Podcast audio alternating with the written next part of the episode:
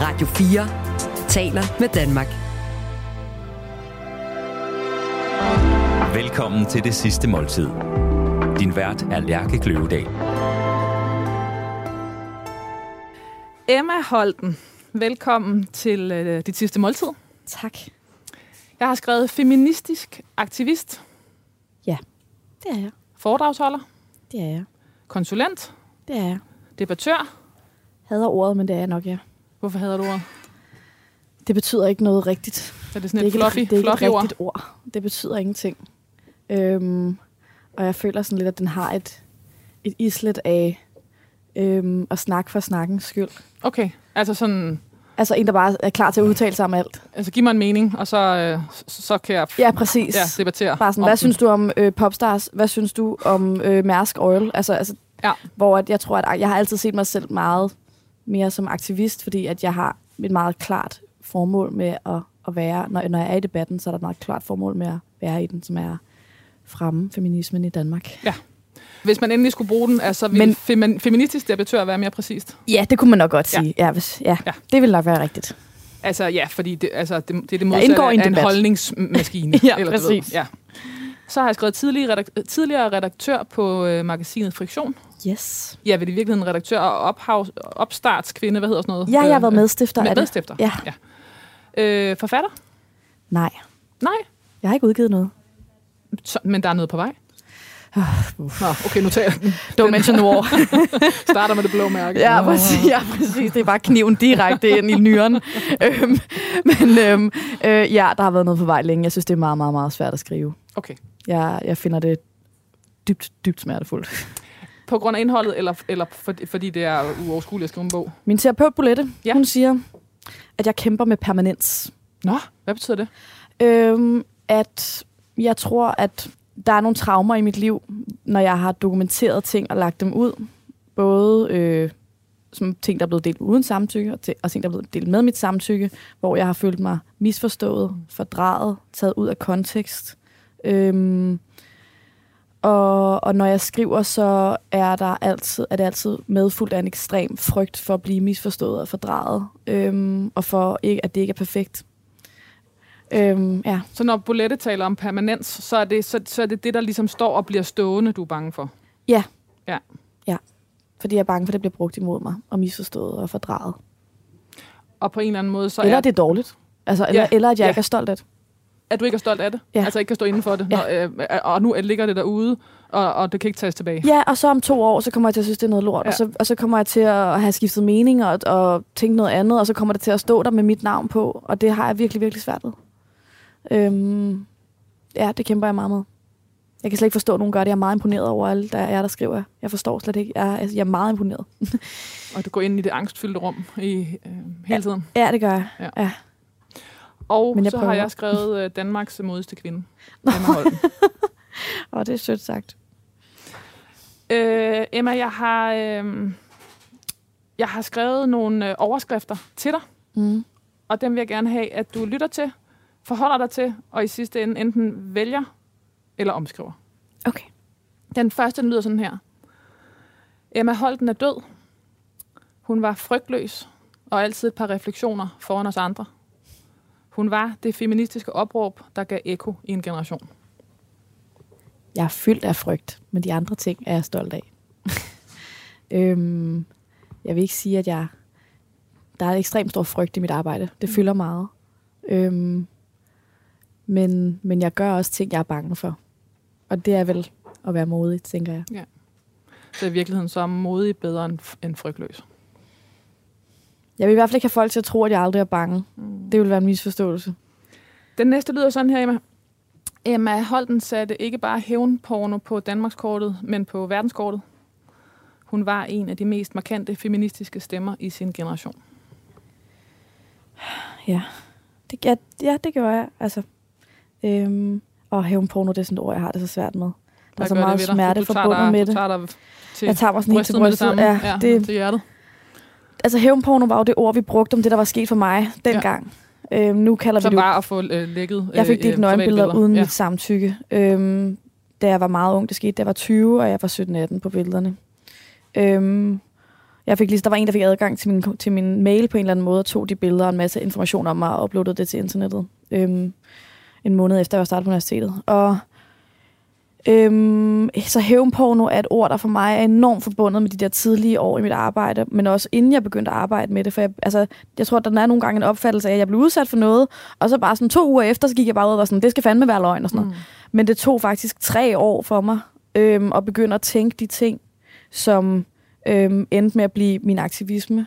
Altså, at jeg blev feminist, og det var også et kæmpe chok for mig, at jeg pludselig blev feminist. Det var, havde jeg aldrig været før. Det var der ikke, altså, det var der ikke så mange, der var dengang. Men, men jeg havde ligesom den her oplevelse. Øh, jeg fordelte de her billeder, og af alt, hvad der skete bagefter, øh, af chikane og trusler, og, og altså offentlig ydmygelse. øh, og en holdning til kvinders seksualitet, som jeg ærligt talt troede var historie i det her land.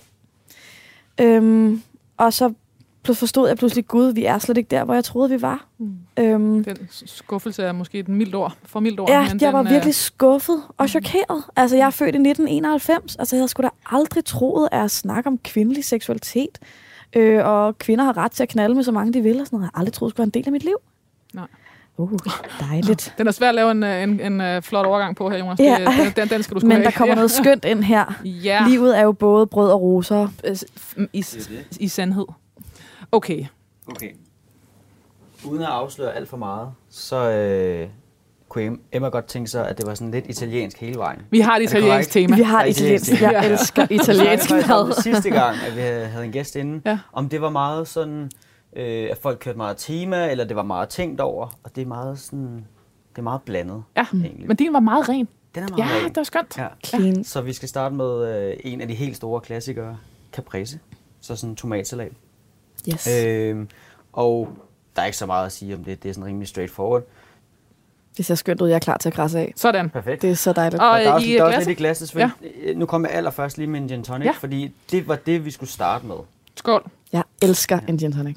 Er der noget bedre end gin tonic på en, solvær, på en soldag? Ikke rigtigt, vel? Jamen, der er alt muligt med gin tonic. 12. Ja. Og der er også noget med den samme, alt muligt. Den samler også maven. Ja, Den gør det- en klarere. Den gør, um, Jeg har jo en mavesygdom. Altså, det, det er en perfekt ting til mig. Nå, hvor du kan spise på, kommer at spise på en særlig måde, eller? Øhm, der er nogle få regler. Okay. Der er nogle ting. Jeg, jeg, altså, jeg er jo kronisk syg. Ja. Jeg lider af en sygdom, der hedder colitis ulcerosa. Øhm, så jeg må ikke drikke alt for meget vin. Det er også derfor, vi skal have en øl senere. Ja. Øhm, og så spiser jeg faktisk, så skal jeg spise medicin, hver gang jeg spiser et stort måltid. Men nu er det midt på dagen, så nu tager jeg den bare lidt om lidt. Okay, så skal du, skal, du skal supplere måltiderne med medicin. Jeg, jeg spiser fire piller, når vi har spist. Okay. Så, Og det er det, der hedder blødende tyktarm, ikke? Hvis Øh, lidt, jo, lidt præcis. Mindre, Jo, lidt mindre, appes- lidt mere Ja. appetitlig, lidt mere appetitlig ja, men den er lidt nemmere at, at, mærke for, for Præcis. sig en colitis Ja, ulcerosa. colitis ulcerosa. Jeg får Ja. simpelthen store sår i min tarm og i min mave, når jeg bliver syg.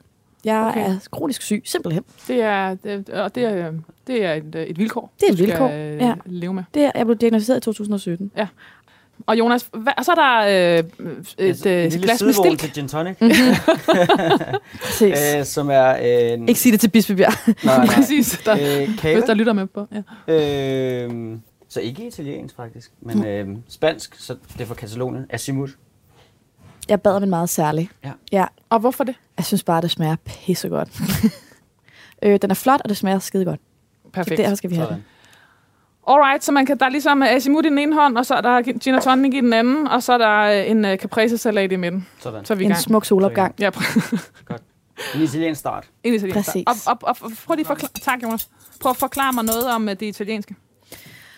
Jeg tror, jeg har et meget tæt forhold til Italien og til italiensk mad, fordi at jeg er kommet der enormt meget, fordi mine forældre er italofiler øh, i yderste potens.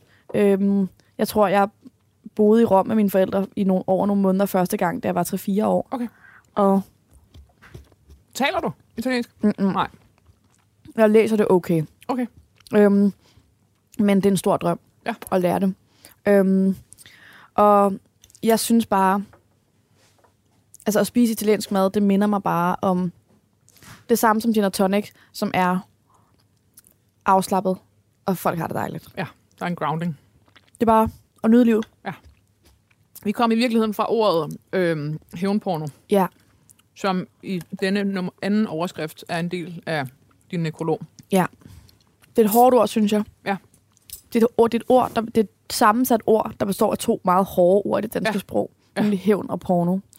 Øhm, Og det er ord, som har en øhm, sensationalisme, som gør mig ekstremt utilpas. Ja. Altså som er sådan noget, uh, hvad sker der nu her? Der er nogen, der har hævnet sig. Der er nogen, der er nøgen. Der er nogen, der knaller. Eller sådan. Og, og, jeg, associ- og jeg har bare set mit eget navn så ofte i forbindelse med det ord. Et ord, som jeg synes er så ubehageligt. Det er også et helt vildt billedskabende ord. Helt vildt. Altså, og det er bare sådan, hævnporno, er det mig? Er det ja. mig, der er det? Og det er det jo på en måde. Øhm, og i mange år var jeg også nødt til selv at bruge det, for det er det folk, altså når folk, men på samme tid, når jeg siger det ord, så forstår folk, hvad der er sket for mig. Ja. Og det er også svært, fordi jeg er jo ikke blevet, jeg tror jo ikke, jeg er blevet krænket af en ekskæreste. Jeg ved jo ikke, hvem der har krænket mig. Altså, hvem der har lægget dine billeder. Præcis. Ja. Så jeg har jo ikke det, vi ser meget den der sådan, og så har hun været utro, eller hun har skrevet, og så er han skidesur, og så deler han de der billeder og sådan noget. Det er jo meget mere komplekst end det. Det er jo mange fors- forskellige typer krænkelser, der er inde i det ord, ikke? Øhm, øhm, og jeg, jeg synes bare, der er en sensationalisme i det, som der er sådan en, der, der er sådan noget dyneløfteri Ja. ja. i det, øhm, som, som er enormt ubehageligt. Øh, bruger, bruger, bruger du hellere selv ordet? Hvilket ord bruger du selv? Digitale krænkelser. Ja. ja. Det er ligesom det, som, det er ligesom paraplybetegnelsen Ja. ja. for alle mulige måder, som folk kan blive krænket på. Altså filmet uden deres samtykke, for eksempel. Ja. Øhm, fået deres identitet stjålet. Der kan ske alt muligt. Øhm, men i grunden så har vi jo et ord, som for det, der er sket for mig, som er, at jeg har fået krænket mit privatliv. Ja. Og det er jo ulovligt i Danmark at krænke privatlivs fred. Øhm, og det var det også, der skete for mig. Men det er som om, at når noget sker på internettet, og når noget har at gøre med specielt unge damer og vores ret til seksuel ytringsfrihed, så er det som om, at folk har svært ved at se det som en principiel sag. Mm. Øhm, jeg har aldrig nogensinde hørt nogen sige, at de ikke synes, privatliv skal være en rettighed. Men så kommer der altid sådan et men bagefter.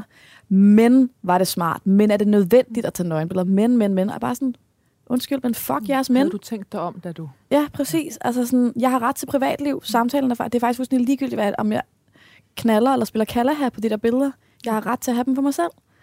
Også bare gang, gang skal, skal forklare dig. Ja, og ikke nok med, at jeg bliver krænket af den der første person og en masse mennesker efter det. Det er fucking smertefuldt, ikke? Bagefter, så skal jeg fandme også sidde og høre, hvordan at jeg ikke rigtig er dækket af loven. Altså, da jeg ringede til politiet og anmeldte det, der var sket for mig, så sagde de, øhm, vi tænker helt klart, der er sket noget kriminelt her, men altså, jeg vil ikke bruge tid på at anmelde det, for vi kommer ikke til at gøre noget.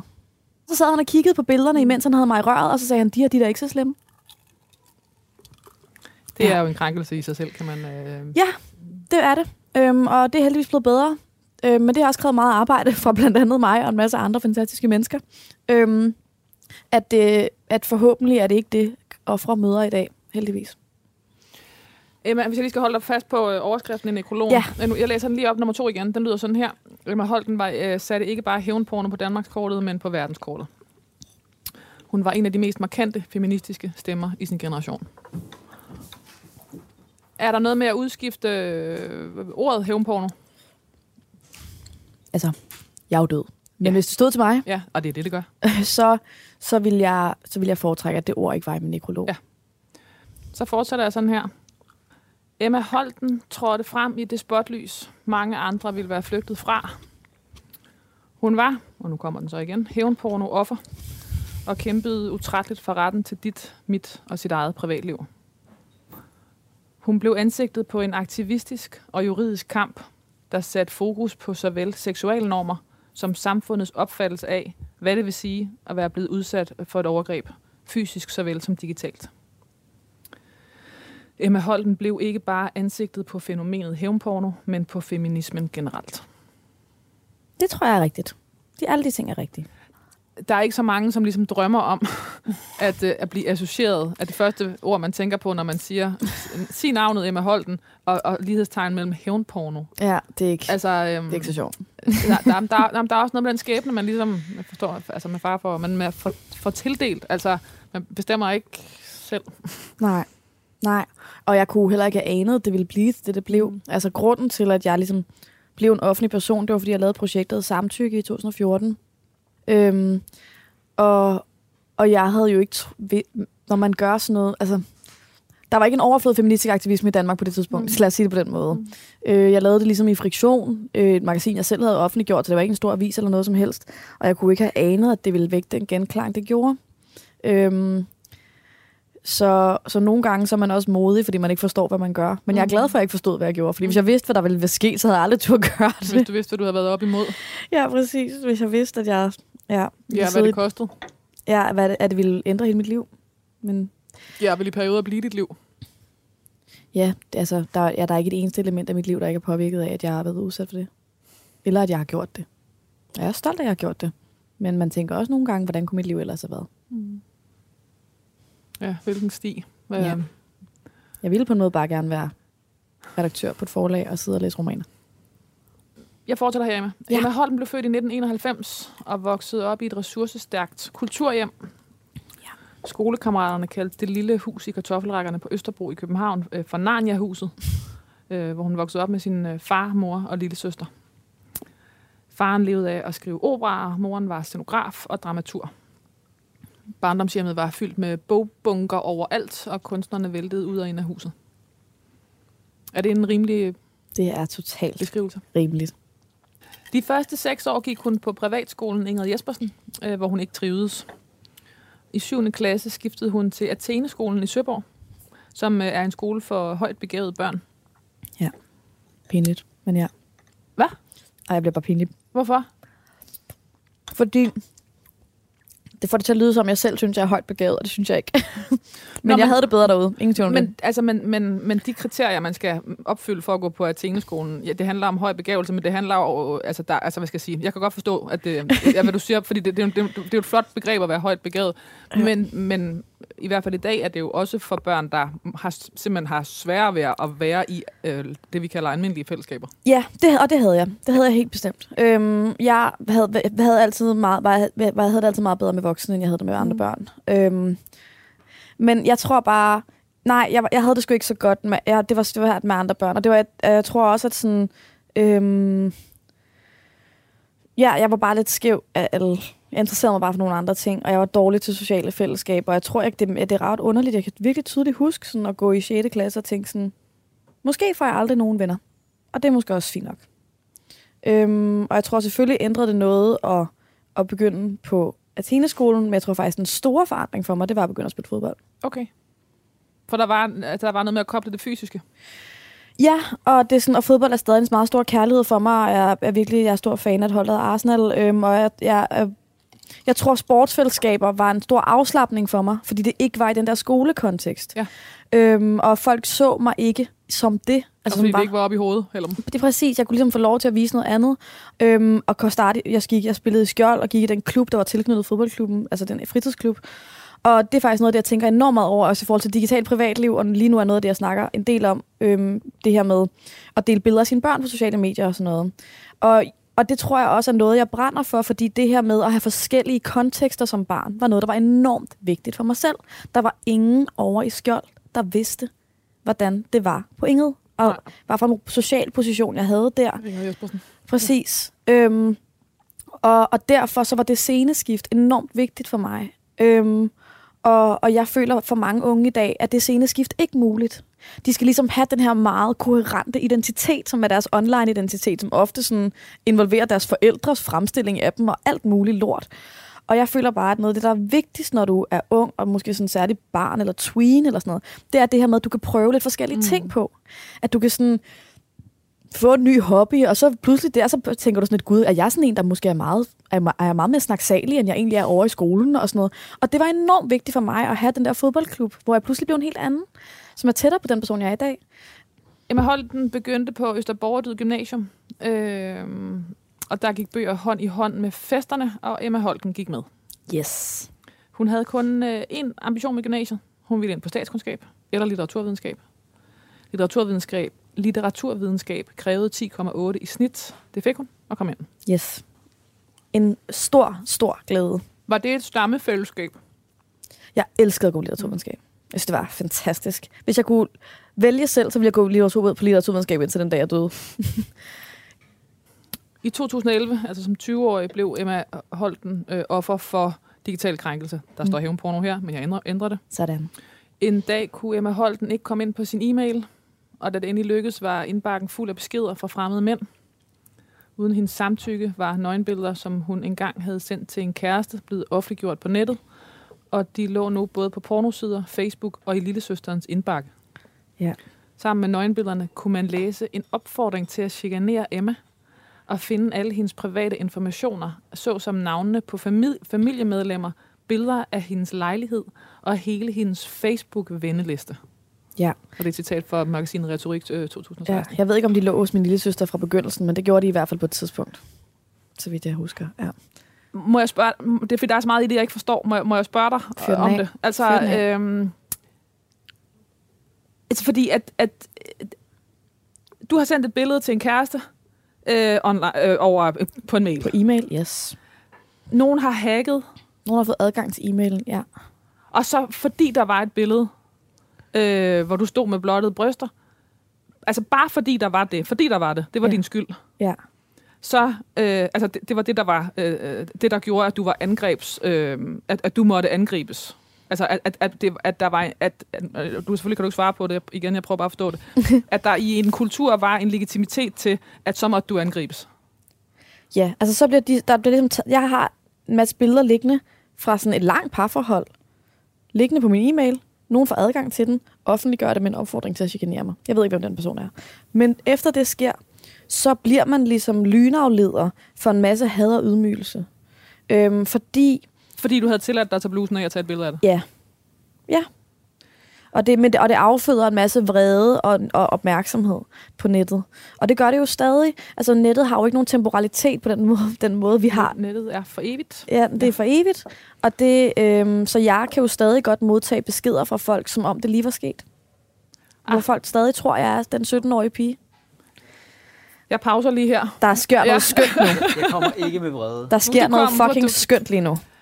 der er Jonas mm. Yes. Vi skal... Øh, jamen, øh, den italienske hovedret. Også lidt en klassiker, må man sige. Specielt Ja. i danske hjem, tror jeg, ikke? Mm. Lasagne. yeah Lasagne. Simpelthen. yes Øh, godt med bechamel. Det var, øh, det var den eneste note, der var, der var knyttet. Mm. Ja, jeg requestede meget bechamel. Jeg elsker bechamel. Det tror jeg, alle gør. Mm. Det er skønt. Det er en perfekt sidste måltid. ja Og så lige a- akkompagneret af en, øh, en kold grøn tuborg. Ikke for noget med en grøn tuber, det smager bare så fra godt. flaske I love it Flaske, ikke? Ja, Det præcis. smager bare godt. Det er også sådan, fordi så er det, jamen, det er også uhøjtidligt. Ja, Og det er også en, øh, det er også en aften eller en uh, formiddag, der kan gå alle steder hen. jeg elsker at drikke bajer. Ja. Synes, det er øh, skønt. Skønt. Vi læner os Hvor tilbage. ser det dejligt ud. Tak. Velkommen. Tak, Jonas. Det er også altid den her, der bliver spist op. Ja, præcis.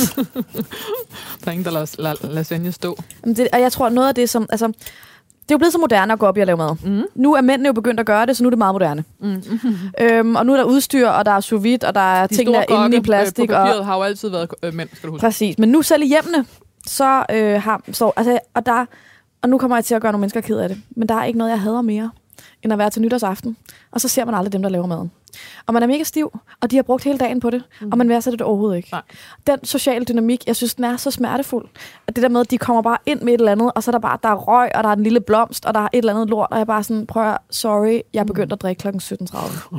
Klokken, Hos- hos klokken er nu Hjemme hos 21. dronningen. Ja. Jeg er stiv. Ikke? Ja, og du har brugt hele dagen på det her. Plus, du er en af mine gode venner. Jeg har slet ikke fået snakket med dig, fordi du har stået derude hele aften, og du er mega smadret. Og nu står vi her, og du kigger på os spise det her, og på en måde skulle du bare have lavet lasagne. Fordi så havde han kunne sidde, eller hun, ved, ved bordet. Så kunne de have siddet og hygget sig med os, Mhm. og vi ville have fået noget, som vi altså, som havde korresponderet med vores sindstilstand. Det er også bravt. Præcis. Ej, hvor smager det godt det her. Og jeg elsker lasagne. Men Emma, altså, og vi, og jeg sorry, vi, vi, øhm, vi hopper frem og tilbage Mm, i, jeg i, snakker i, bare, hvad skal jeg undskyld. sige, øh, øh, sværhedsgrad, eller hvad hedder det? Ja. Tyngde. Jeg tror mig, jeg er, jeg er akrobat. Du er pro øh, på den hårde måde i, øhm, i det her, måske. Ja. Øhm, men altså, øh, så du åbnede bare din mail? Altså, det, det, det er på en eller anden måde det uskyldsstab, jeg... jeg øhm, Ja, det var, jeg, en, jeg kan huske det tydeligt. Jeg boede, jeg boede med en roommate i, syd, i en lejlighed i Sydhavnen på K.M. Clausensgade. Øhm, og det var en, jeg skulle til undervisning. Og så kan jeg bare ikke komme ind på min e-mail, men min kode er blevet ændret. Og jeg var sådan, hvad sker der her? Mhm. Så da jeg endelig kommer ind, så kan jeg bare se sådan, der er helt mærkeligt herinde, og ting er blevet slettet, men der ligger en masse e-mails. Og så en, af- trykker jeg på en af dem, og nogle af dem er virkelig ubehagelige. Og så trykker jeg på en af dem, og så ligger der bare en masse nøgenbilleder af mig. Sendt fra en fremmed person til mig selv. Som er et haha, jeg har de her Jeg har billeder det af her. Ja, præcis. De er ude. Og så et link, og så trykker jeg på linket, og så så jeg, de er på nettet nu. Og var det et... Øh, altså, var det ligesom nogen, der ville, øh, forstå mig ret, mødes med dig? Altså, have sex med dig? Det var eller? alt muligt. Det var folk, der troede, jeg selv havde delt dem. Det var folk, der troede, jeg var sexarbejder. Det var folk, der troede, jeg var pornostjerne. Det var folk, der... Altså, det var alt mellem himmel og jord. Også folk, jeg kendte personligt, der havde set det. Altså, det var alt mellem himmel og jord. Det var også blevet sendt til folk. Altså, jeg tror stadig den dag i dag, ikke at jeg kender omfanget af, hvor mange der har set det, men folk har ikke sagt det til mig for at være søde. Mm. Øhm, fordi jeg ved, at det blev sendt til en masse mennesker. Altså, prøv at forklare det. Altså, Der var ligesom et mål om at øge ydmygelsen for mig. Så, så det var ligesom, sendt det til så mange vi kan. Det blev også sendt til min kollega og min chef, der arbejder på Lennart Ringhoff. Øhm, og så målet er ligesom, Fra en- hvordan fra kan en vi påvirke... adresse? Ja, ja, hvordan kan vi påvirke hendes liv så meget som muligt? Hvordan kan vi ødelægge så mange elementer af hendes liv som muligt? Det er jo en leg. Det er som et spil. orkestreret af øh, Et, grupper. et, et, et hovedløs, et hovedløst monster, Mm. øh, uden hverken øh, leder eller mål eller mening. Øhm, ja, det er det, der sker. Så står her her, Emma Holten mærkede det som et kæmpe kontroltab. Ja. Øh, hun var vant til at se sig selv som stærk, men nu var hun i øh, andre menneskers magt. Er det en rigtig, er det Ja. rigtige ord? Nej, jeg synes, jeg, jeg tror... Jeg ved ikke engang, hvad man kalder vores generation. Generation Y eller eller noget. Jeg er i hvert fald ikke generation X. Jeg er yngre, Mm. men jeg er heller ikke generation Z, så jeg ved ikke det. Øhm, men i hvert fald, så synes jeg, at jeg er vokset op i sådan et post-90'er, meget individualistisk kultur. Det er meget det der med, jeg er stærk, jeg skal fandme ikke have hjælp fra nogen. Og, altså meget det der, som vi også hørte om fra MeToo øh, i 90'erne og 0'erne. Ikke? Mm. Hvis der er en fyr, der tager mig på røven, så giver jeg ham bare losing tilbage og sådan noget. Altså, øh, og hvis ikke du kan klare lugten i bæreriet og sådan noget. Jeg tror, jeg var meget også formet af det. Sådan, øhm, at, at man skal fandme kunne klare sig selv, og jeg er en hård banan, og sådan, jeg godt tåle det, og alt sådan noget der. Øhm, og, jeg, og jeg havde ingen sådan rigtig... Altså, det er underligt, fordi man skulle tro, når man havde mobbet, at man havde tænkt lidt mere over sociale dynamikker på en lidt mere integreret måde, men altså... Men det har man jo ikke overskud til. Det har man ikke overskud til, og man tænker bare, nu bliver jeg hård. Ikke? Øhm, og jeg tror også, jeg blev meget hård af det. Og det, der er i feminismen, som det jo gik op for mig, det var, at det, som jeg måtte anerkende, øhm, øhm, når jeg blev udsat for en digital krænkelse, det var, at du kan ikke klare alting selv. Hvis jeg skal leve et værdigt liv i det her samfund, så er samfundet nødt til at forandre sig. Du er nødt til at forandre dig. Alle er nødt til at forandre sig, for jeg kan leve et værdigt liv.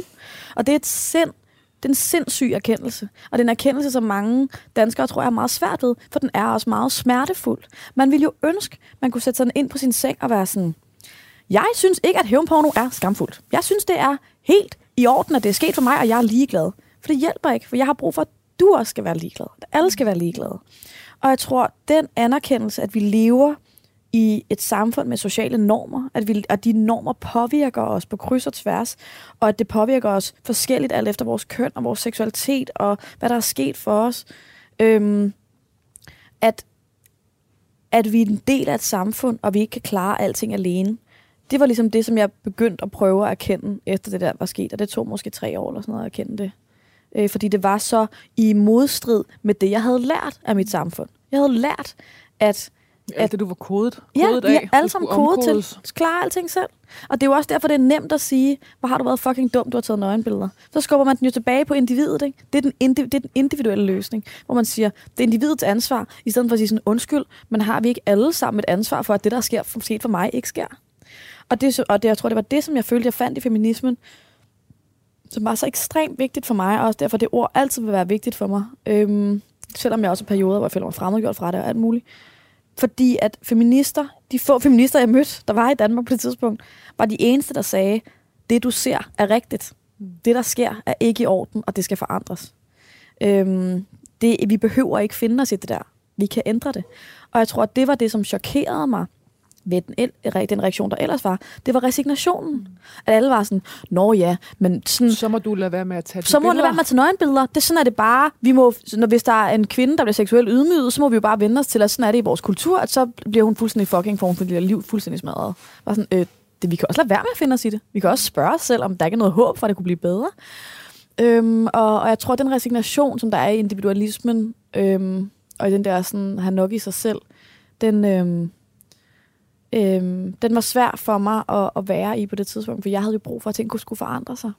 Og så må der være noget med, at det var et hovedløst monster. Altså det var ikke, det var ikke, øhm, det var ikke øh, et menneske eller en, øh, en, Ja. en, en, en, en, en, en navngiven gruppe. Ja. Du kunne... Altså, der må være sket så meget for din retsfølelse i de år. Jeg følte mig ikke som en borger. Øhm, da jeg begyndte at blive, blive interesseret i feminisme, og det skete måske halvandet år efter, det var sket et års tid, halvandet år, så begyndte jeg at være sådan, gud, der er tusindvis af kvinder, der er blevet krænket før mig. Der kommer til at være tusindvis af kvinder, der kommer til at blive krænket efter mig. Og det sker ikke på grund af mig, det sker på grund af sexisme. Og da jeg begyndte at lære, at det der hovedløse monster har et navn, det er en social norm, det hedder sexisme, det, hed, det handler om et forhold til kvinder, som er historisk betinget, et syn på kvinders seksualitet og kvinders rettigheder, som er forældet, og som skal fucking skiftes ud med noget andet. Så begyndte jeg at tænke, så kunne jeg give slip og sige, at det her er ikke mit personlige ansvar, at det her det er sket. Og da jeg begyndte at give slip på det, og kunne se på det udefra politisk, så begyndte der at ske en masse spændende ting inde i mig. Men det tog noget tid. Hvad gjorde du med den paranoia og den angst, der må have været de første øh, reaktioner? G- Gætter jeg. Jamen altså, hvis du har nogle gode tips til, hvordan man slipper af med den, så må du meget gerne sige til. Fordi det føler jeg ikke, jeg er sluppet af med. Den bor der. 100 procent. Jeg føler, at det... Nu skal jeg passe på, at jeg ikke kommer til at græde. Men jeg føler, at det, de her mennesker har taget fra mig, det er en grundlæggende tryghed i ved at være i verden. Jeg er altid utryg. Jeg er altid bange. Hver gang jeg går ind i et rum, hver gang jeg går ind til en fest, hver gang jeg går ind til en jobsamtale, jeg er altid bange for at blive ydmyget. Det er altid. Og det er 10 år siden. Og jeg ved ikke, om det nogensinde kommer til at forsvinde. Men de har taget fra mig. Jeg plejede at være en person, der troede på, at det hele nok skulle gå, hvis man gjorde sig umage, og hvis man arbejdede hårdt, og hvis man var sød og god. Og det tror jeg bare ikke på mere. Og det synes jeg bare er så tavligt. Hvor går du hen med den uretfærdighed?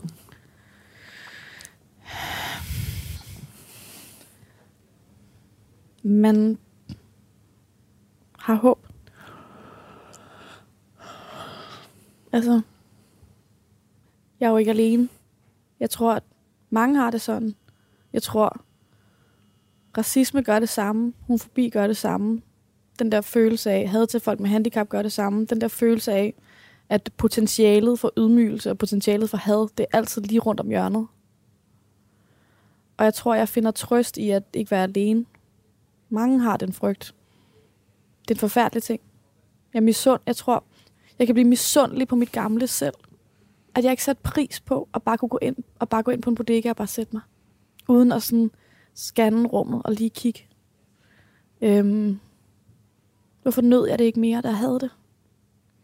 Øhm, jeg føler mig bare altid utryg. En lille bitte smule altid lidt utryg. Fordi at sådan, jeg har oplevet, at det, man frygter mest, rent faktisk kommer til at ske. Øhm, jeg har siddet i situationer, hvor jeg har haft skuldrene nede, slappet af, og så, så skete der noget, eller blev sagt noget, som bare var sådan, når jeg, jeg er ikke ligesom alle andre. Jeg har ikke det, I har. Øhm, jeg har ikke den kontrol. Jeg har ikke den tryghed. Øhm, og det er ligesom en sorg, som jeg lever med. Men det gør mange mennesker. Og det tror jeg, det er en stor trøst for mig. Være en af... Jeg er en af mange, det, og det er ikke noget, og jeg tror, det, det er virkelig det, der- altså gør, at se på det fra en politisk vinkel, det var ligesom redningsplanken. Men jeg tror også, at jeg begynder at tænke nu, hvor jeg er blevet 30 og sådan noget, at, at jeg har arbejdet politisk med det her, og det har været en stor terapi.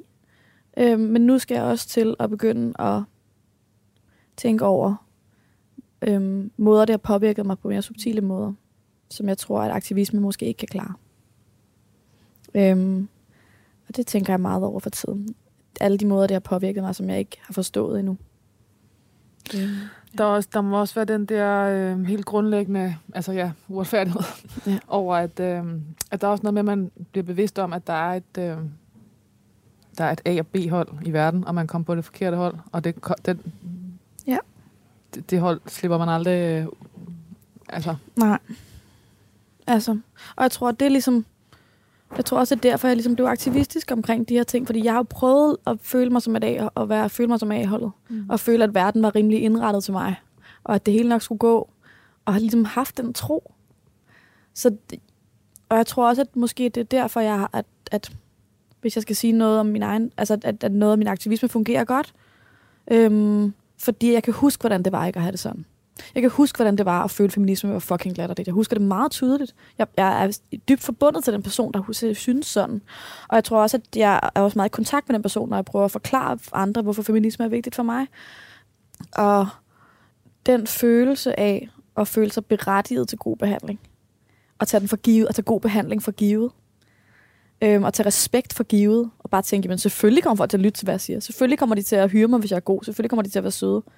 Og have den følelse, den er fantastisk, men når du har den, så aner du ikke, du har den. Mm. Og, det er det, der, er- og det er det, som for mig er det store, ultimative privilegium. Det er at tage respekt for givet. Og derfor så er det også et fucking chok, når det så forsvinder.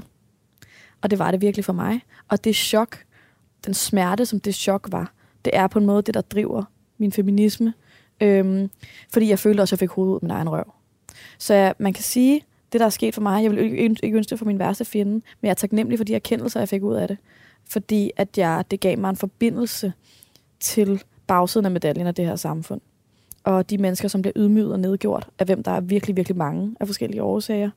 Og øhm, jeg føler et dybt slægtskab med alle mennesker, som er marginaliseret i samfundet. Øhm, og det slægtskab er jeg taknemmelig for. Har du haft lyst til at øh, forsvinde? Jeg har aldrig haft lyst til at tage mit eget liv, men jeg har haft lyst til at forsvinde. Ja. Og jeg har tænkt meget over at skifte navn, flytte til en anden, et andet land. Altså alle sådan nogle der ting. Mm. Starte forfra, lave en Don Draper. Øhm, men jeg tror, da jeg lavede samtykkeprojektet, og det, det, det tror jeg faktisk er noget af det, jeg har sværest ved at genkalde mig. Det er sådan den fandme voldskhed, der er i projektet. Fordi det er faktisk meget uligt min person. Mm. Men der er noget i det projekt, som bare hedder, det skal fandme være løgn. At, at jeg bliver behandlet på den her måde, når jeg ikke har gjort noget forkert. Og så kan jeg bare heller ikke lade være med at tænke på lige præcis, at nu er vi lige i nekrologen der, hvor det skete. Altså Ja. det der med... Øh, altså, der, altså, du ved, der er også noget med, du, har, du er også en patient zero, eller, eller du ved, altså... Øh, men der er, sikkert. der er sådan noget, som, som vi i hvert fald indtil i, i de år stadig sådan grinede af. Altså, Altså, prøv at- det gjorde. Prøv at høre, første gang jeg skulle fotograferes til politikken, der var deres forslag, at jeg skulle få lavet taget nøgenbilleder sammen med dem. Til mit portræt. En artikel, en avisartikel. Fordi nu du var også en, der hele tiden var Ja. nøgen. Times of London sagde det samme. Grunden til, at jeg har min overfrakke på, på de billeder, politikken tager af mig, det er, efter jeg bedt mig om det der, så tager jeg ikke noget som helst af. Så beholder jeg jakken på. Og det har jeg stadig på mange portrætter i politikken. I politikken. Så jeg tror, det kan være svært for folk i dag at forstå, hvor lidt vi vidste, Men om også, hvordan man altså, behandler det her, en kilde. Det, er, og sådan, præcis. hvordan man er sensitiv. Ja. Altså, altså også, der var også fordi, der var så få feminister på det tidspunkt, det skabte en masse vrede. Altså, der var sådan, jeg kan huske, der på et tidspunkt var en, en eller anden sådan fyr på Facebook, der lavede sådan en meme, hvor der sådan et billede af en eller anden debattørmand. Og så stod der sådan, ham her, han siger det samme, som alle andre debattørmænd hele tiden siger, Emma Holten, Emma Holten, Emma Holten, Emma Holten. altså, der var ikke så mange, og jeg var meget ung, og det var, og, og jeg var sindssygt, sindssygt sårbar, fordi at jeg var ligesom gået fra at leve med det her billeddeling til at blive en offentlig person fra den ene dag til den anden. Og hver gang jeg var i offentligheden, så var det ikke bare en kamp for at sige det, jeg sagde. Det var en kamp for at blive respekteret. Mm. Og det tror jeg var svært for folk at forstå. At jeg kæmpede også for at få lov til at være en person. Og det føler jeg stadig nogle gange, jeg gør. Øhm, at være en fagperson og være noget andet end det der. Ikke? Øhm, og den kamp ligger meget dybt i mig. Øhm, men jeg er også meget traumatiseret af medieforløbet efter. Altså det er jeg virkelig.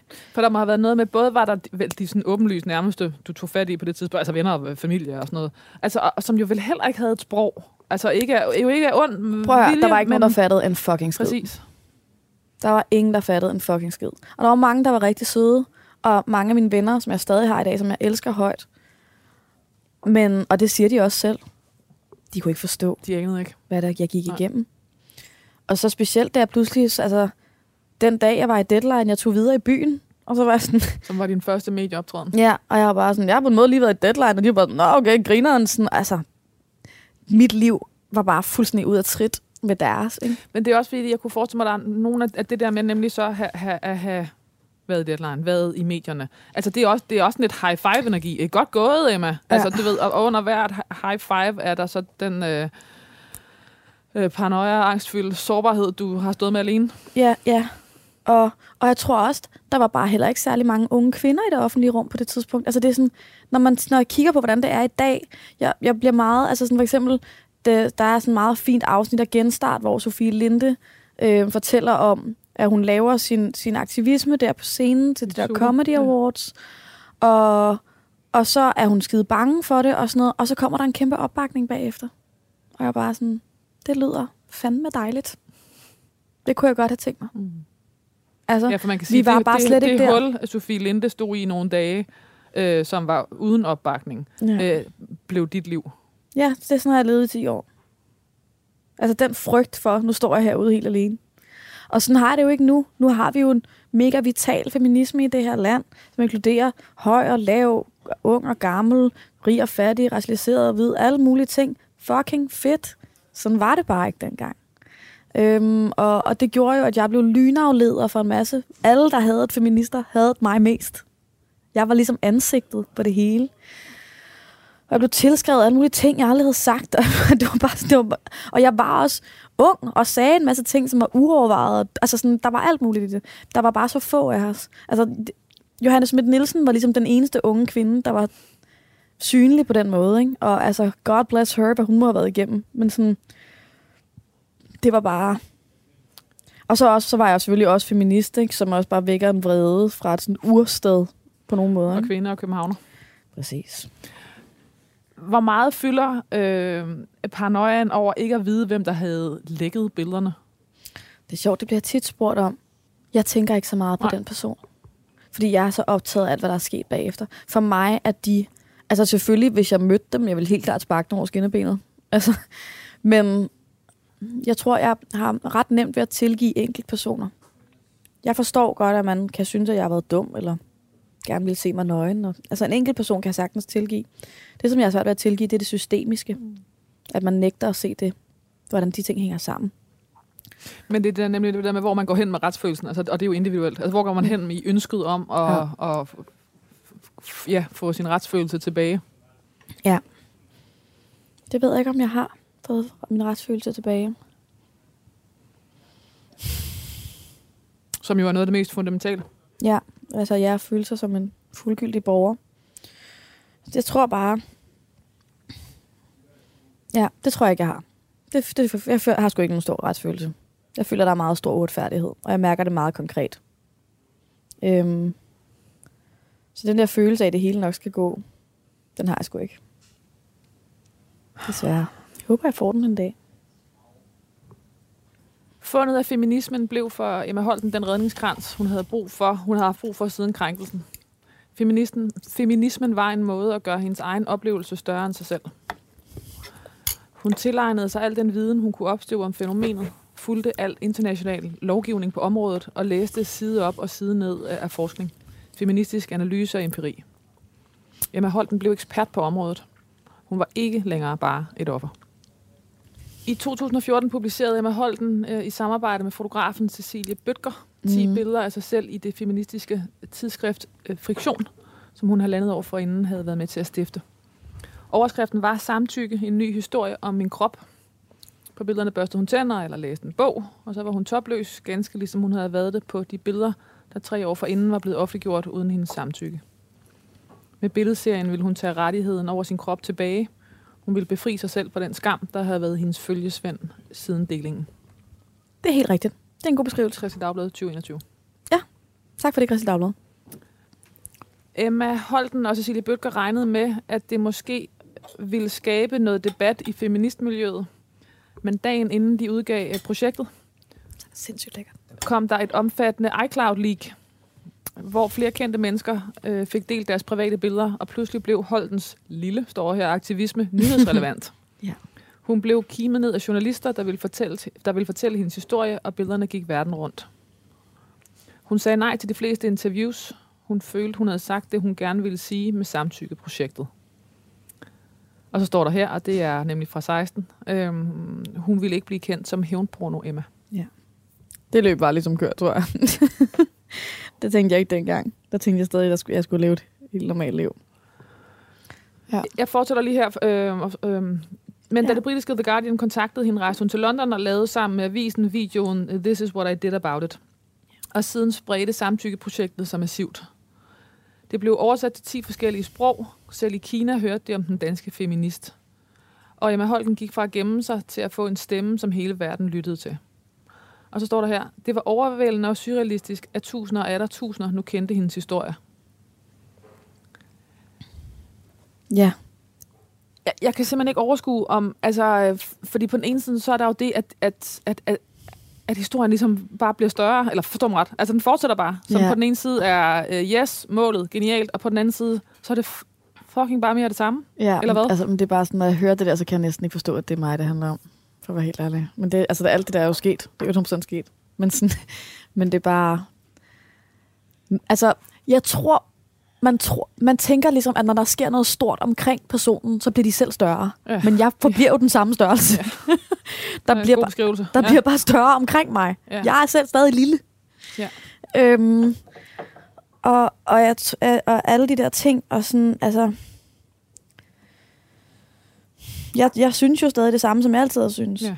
Og som du siger, du har den samme størrelse. Ja, Du- præcis. Og jeg er stadig bare 1,68 og bor i København og prøver at finde sød kæreste og sådan noget. Altså sådan, øhm, men jeg føler, men jeg bliver også stolt af det, fordi jeg føler faktisk, at jeg sagde noget, der var vigtigt. Mm. Og det, det der var, det var på det her tidspunkt, der havde der meget få digitale krænkelsesoffere havde udtalt sig offentligt. Næsten ingen. De eneste, jeg havde kunne finde, det var ligesom kvinder, som sad i amerikanske talkshows og sagde, jeg var så dum, jeg tog dine øjenbilleder, det skal jeg aldrig nogensinde gøre igen. Øh, Jeg er et meget bedre menneske nu. Øhm, alt sådan noget der. Og jeg havde ligesom et meget stort behov for at sige sådan, jamen, jeg fortryder ikke det, jeg har gjort. Jonas, Der sker noget skønt nu. der jeg, sker jeg er noget lige i gang skønt. med at fylde hele paletten Helt, heroppe. præcis. Du, Ja. Hele sortimentet får en øh, opfølgning. Okay, Præcis. Jamen, endnu en klassiker til, til dessert. det er ligesom næsten ligesom lasagne, bare på, bare på den søde. Jeg kan lide lag. Jeg Du kan kan lide lide lag. mad i lag. Du er, det, det er ikke bare det røde. Nu Nej. er, du videre, nu, er det- nu er det med i lag. Et lag. Og Der er, sådan en, øh, der er sådan en anden sammenhæng mellem de to ting. Ja. Mm. Det er, det er bedst, hvis man laver det dagen før. Sig nu det. det skal stå Den lidt. ene skal stå, og den anden bliver bare bedre. Ja. Fordi hvad skal vi have? Tiramisu. Yeah. Ja. Træk mig op. Ja, ja præcis. præcis. Pick me up. Øhm, tiramisu, helt klassisk. Mm. Øhm, til at drikke ved siden af. Iskold limoncello. Vel også ret klassisk, hvis man er i Italien. Øh, og så en, øh, en amaretto Gud, på is grineren. ved siden af. den havde jeg fuldstændig... Ja. Okay, Mhm. du kan gå... Ja. Altså, prøv lige at se glasmængden Altså, her. det, men det, er Emma, fordi, at, satan. det er fordi, at amarettoen er faktisk formelt set en digestivo. Ah, Altså, limoncelloen er til desserten, amarettoen er vores digestivo. sådan. Så den her... Og så skal du, skal du have den med en kop Det, kaffe det er til bag? fordøjelsen. Jeg drikker ikke kaffe. Du drikker nu- måske også på, På grund af grund af maven. maven. Ja, Ja. præcis. Men øh, Så, så, så kender vi rækkefølgen. Lille, selvom der er en lille smule Der- espresso det er helt- i, det er øh, i simpelthen- tiramisu, ikke? Ja, Det- yes. Og kan jeg sagtens holde også til. øh, et, et stænk amaretto i. Ikke så meget. Skønt. Men, øh, Så du har puttet uh, The Digestive ind i tiramisuen? ja, nogen gør det med masala, og nogen gør det med, med øh, hvad hedder det, amaretto, og det er sådan, nogen gør det bare med ren espresso, det er sådan lidt forskelligt. Ja. den ser så flot ud. Øh, det gør jeg. Og det er jo så også den, altså, den dessert, hvor man, hvor man altid ved, at man Ja. ja. er væltet ind i... Uh, Ja, altså, det er- men det er jo en del af det. fuldstændig, at man sidder Så, med, med, øh, med chokolade... Uh, støvet på tænder og næsen. Og, Hvis der er tiramisu på en restaurant, så bestiller jeg det. Ja, så er det din ven. Altid. Siden samtykkeprojektet i 2014 var Emma Holten hele tiden på vej til London, New York og Krogerup Højskole, hvor hun i en periode var ansat som højskolelærer. Hun blev bedt om at skrive en tale for Nicole Kidman. Mm. Jeg tror, det er Helen Mirren. Okay. Mm. Det er ikke helt potato potato, vil jeg sige. Nej, det er Helen Mirren. Det skrev en tale til Helen Mirren. Okay, den er meget god lige at få ændret. Ja. Okay, fordi at, at hun, Helen Mirren, havde, havde øh, set, øh, ville tale. Det er ikke Helen Mirren. mig, hvordan det er. Helen. Mirren beder ikke om mig. Det vil jeg gerne understrege. Hey, Emma. Det er der sker. I love your work. øhm, jeg bliver kontaktet af nogen, som laver nogle, et internationalt sådan NGO, som laver videoer om seksuelle overgreb. Om, som orienterer om seksuelle overgreb mod kvinder på verdensplan. Og de har fået nogen til at skrive nogle taler, og de synes ikke, det er så godt og sådan noget. Og så spørger de mig, vil du ikke prøve at give det et skud? Den skal være to minutter. Okay. Så skriver jeg den, så synes de, den er mega god, og så finder jeg ud af bagefter, at det er Helen Mirren, der skal indtale den. øhm, jeg kan huske, at jeg sad på den sorte diamant og skrev den, og var sådan, hvad fanden kommer det her til at blive til? Øhm, så det var det. Så fortsætter den her. Og jeg retter selvfølgelig Helen Mirren, ikke Nicole Kidman. Mm. men Øh. elsker også hende. Ja, præcis. Øh, FN-ambassadør og Harry Potter-skuespiller Emma Watson reach, reach, retweetede hendes opslag på Twitter, og hun delte scenen med den daværende statsminister Helle thorning Schmidt til markeringen af 100-året for kvindernes valgret. Ja. Pludselig gik alting stærkt for Emma Holten. Det gjorde det. Hun blev kimet ned af hele verden og brugte det meste af 2015 på at rejse Europa tyndt, eller verden tyndt, give interviews, optræde i, tæt, øh, optræde i debatter og TED-talks. Senere gik turen til New York, hvor hun skulle deltage i en paneldebat i FN. Ja. I 2017 17 fik Emma Holten det, hun selv betegnede som et nervesammenbrud. Jamen, jeg synes egentlig, det er et, et ord, man bruger alt for lidt. Ja. Altså, fordi det, der har lidt sådan en uh, old uh, mode. Uh, Det er totalt, jeg skal lige op og ligge, men jeg skulle bare op og Ja, ligge. men, men altså, det, altså, det er jo det, der sker. Jeg synes, det er det, jo det, nervesystemet, der bryder sammen. jeg synes, altså, fordi jeg, jeg har aldrig fået, en, og jeg tror, grund til, at jeg bruger det ord, det er, fordi jeg har aldrig fået en diagnose, en form, altså stress mm. og angst, og, og, og, og, og for mig diagnoser, ligesom, så man skal være varsom med, hvilke ord man bruger. Men jeg føler, at begrebet nervesambrud, det kan jeg helt klart sige. Jeg, har, jeg var fuldstændig overstimuleret, udkørt, smadret, mega træt. Jeg skulle bare væk. Og det kom jeg. Det var en reaktion på nogle år, hvor hun greb alle muligheder, står der her, for at prøve at ændre noget for andre, der levede med en lignende form for vold i deres liv. Det er fra Djøfbladet 2023. Mm. På et tidspunkt øh, blev det for meget, så hun førtidspensionerede sig selv som debattør og satte auto-reply på sit liv, så hun kunne blive glad igen. Ja. Hun var træt af The Emma Holton Show. Det har jeg sagt på et eller andet tidspunkt. Det kommer dukker altid op, det med. Nå, okay, men det er jo også, fordi det er et godt udtryk. Og Men det det er, fordi man også- ser The Truman Show for også filmen med Og- Jim Carrey. Og det var det lidt. Det føltes lidt som, som Truman Show. Og jeg tror også, det var derfor, jeg sagde det. Jamen altså, det er bare hårdt at have sit livs største traume som sit job.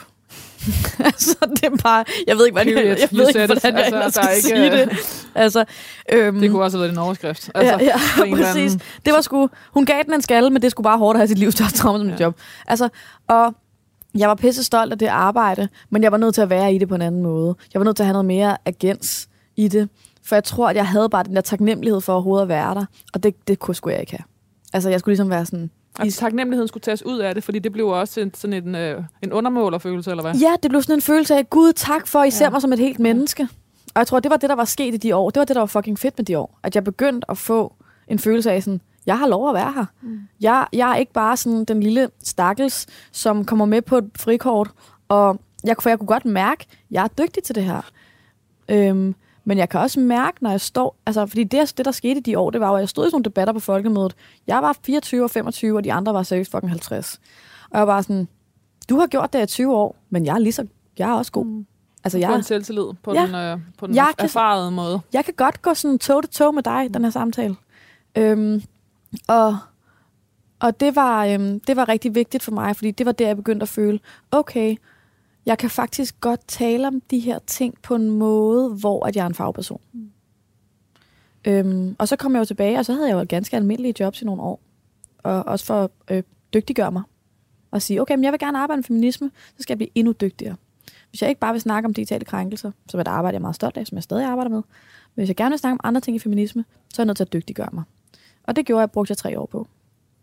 Det, der blev det endelige wake-up call, og som cementerede Emma Holtens beslutning om at trække sig fra offentligheden, var, at hun i midten af 2017 fik konstateret den autoimmune sygdom colitis ulcerosa. Hun stod med en krop, hvis signaler hun havde ignoreret så længe, at hun egentlig var heldig, at hun stadig var. Ja. Den er lidt hård. Jeg var ikke ved at dø. Okay. Men jeg var skide syg. Det var jeg. Jeg var rigtig, rigtig syg. Da Emma Holten stødte på begrebet feministisk økonomi, tændte det en aktivistisk ild i hende. Holden Holten havde opnået mange af de samfundsændringer, hun havde sat sig for, da samtykkeprojektet blev udgivet. MeToo havde ramt Danmark, og der var kommet en ny forståelse af seksuelle og digitale krænkelser. Men det var vigtigt, at feminismen altid skubbede på, og feministisk økonomi tog ikke direkte udgangspunkt i Holtens eget traume, men tog livtag med nogle større strukturer i samfundet. Yes. Så i september 2021 holdt Emma Holten fuldstændig udsolgte foredrag om feministisk økonomi på Bremen Teater i København og Musikhuset i Aarhus. En feministisk økonomi var for Emma Holten kampen for et mere omsorgsfuldt liv for mennesker og planeten. Mere af alt det, der ikke kunne måles. Det er helt rigtigt. Det behøver ingen rettelse, ingen noter. I- Ingen noter på... Øh, Den er, den er lige i øjet, du. Den ramte du lige i røven. Det var en stor personlig sejr for Emma Holten at holde foredragene om feministisk økonomi. Det bragte hende et nyt sted hen, samtidig med, at hun gjorde noget for at ændre et strukturelt problem. Emma Holten følte sig taget alvorligt som fagperson. Krænkelsen havde slugt hendes identitet. At få lov til at være noget andet og mere end det, føltes som en stor sejr. Det er helt rigtigt. Det er for Euroman, Eurowoman, Euroman, You're a man, tror jeg. Euroman 2022. Ja, det var godt interview. Da Emma Holten som ung var famlende som feminist, kunne hun ikke finde en repræsentant, en feminist, hun kunne spejle sig selv i. En, der repræsenterede hende selv. Emma Holten håbede, at der var nogen, der så på hende og tænkte, den feminist vil jeg gerne være. Alt tyder på, at det lykkedes. Emma Holten efterlader sig el- familie og elskede venner. Ja, Er den sådan? sådan er den. Æret være hendes minde. Tak. Hvordan forholder du dig til at skulle dø? Meget ligesom Robbie Williams. Okay. Øhm, jeg er ikke bange for at dø, men jeg har ikke lyst. Mm. Øhm, jeg, øhm, det er sjovt, jeg frygter slet ikke døden. Jeg er ikke bange for at dø. Øh, det, jeg kommer jo ikke til at være der. Nogen kunne argumentere for, at du også havde været ude for det, der var værre. Ja, præcis. Jeg synes, det er ikke dø, der er det svære. Det er, det, hår- det er liv, der er det hårde. Mm. altså, og, og jeg tror altså sådan, jeg ønsker ikke at dø. Øhm, jeg føler livet, lige for tiden føler jeg, at livet er virkelig sjovt. Øhm, og jeg føler mig enormt heldig. Tænk, jeg har mennesker, der elsker mig i mit liv.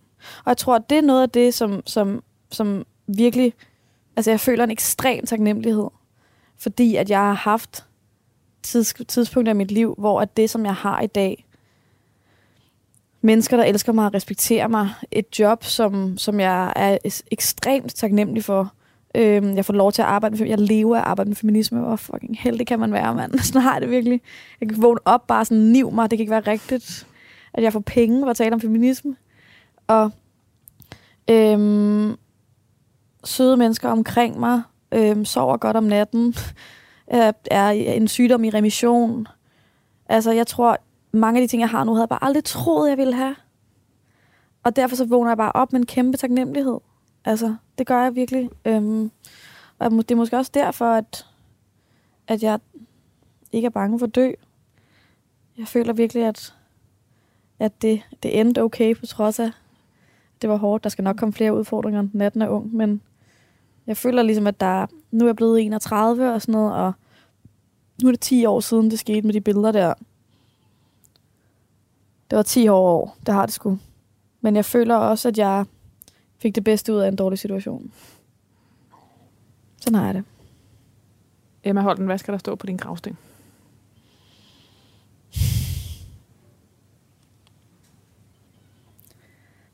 Jeg tror, jeg, jeg skrev noget forleden dag, som bare kom sådan ret an, naturligt, fordi jeg er blevet øh, forperson i en organisation, der hedder Digital Ansvar, der arbejder for digital krænkedsrettighed, og er forperson i bestyrelsen.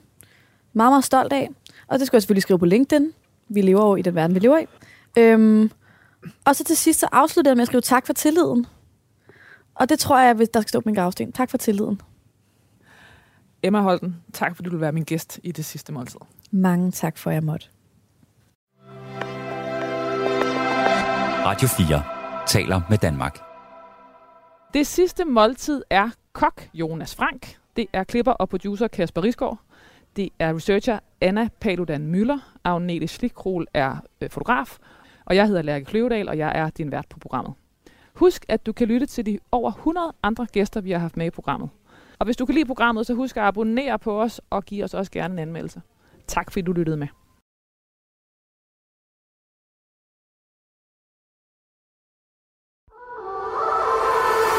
Det er en stor beslutning, og nogen vil sidde og tænke, hold nu kæft, hvad sker der for hende? Tidligt i sit liv tog Mette Blomsterberg et valg om at sige farvel. Og det er jo det, der sker, så kan man sige, at det er sådan et bevidst fravalg, at jeg ligesom valgte min far fra. Nej, det var der egentlig ikke, men, men det gjorde sgu for ondt. Lyt med i det sidste måltid, når Mette Blomsterberg er død i en time.